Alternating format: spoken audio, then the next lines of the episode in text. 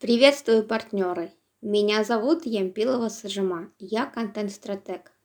Хочу дать вам два совета, как держать в рамках свой контент-маркетинг и отслеживать результаты.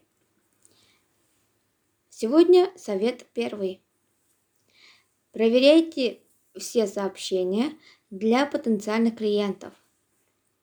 Любые сообщения, которые вы готовите, это контент – не имеет значения, как вы его распространяете. Это может быть письмо в рассылке, пост в социальных сетях, либо смс-сообщение. Так вот, проверьте весь контент в трех временных рамках. Это прошлое, настоящее и будущее. А вспомните в течение последнего года, что у вас сработало – а что не сработало. Проверьте, используете ли вы то, что у вас сработало, свои наработки. А если что-то не сработало, попробуйте снова. Возможно, вы знаете, как с этим можно справиться. Ведь знания приходят со временем.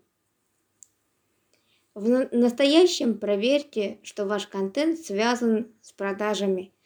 Вы публикуете статьи в воронке, а не просто так. И теперь посмотрите в будущее, в течение вот этого нового наступившего года. Какие задачи бизнеса планируете решить с помощью контента? Задумайтесь об этом как можно раньше.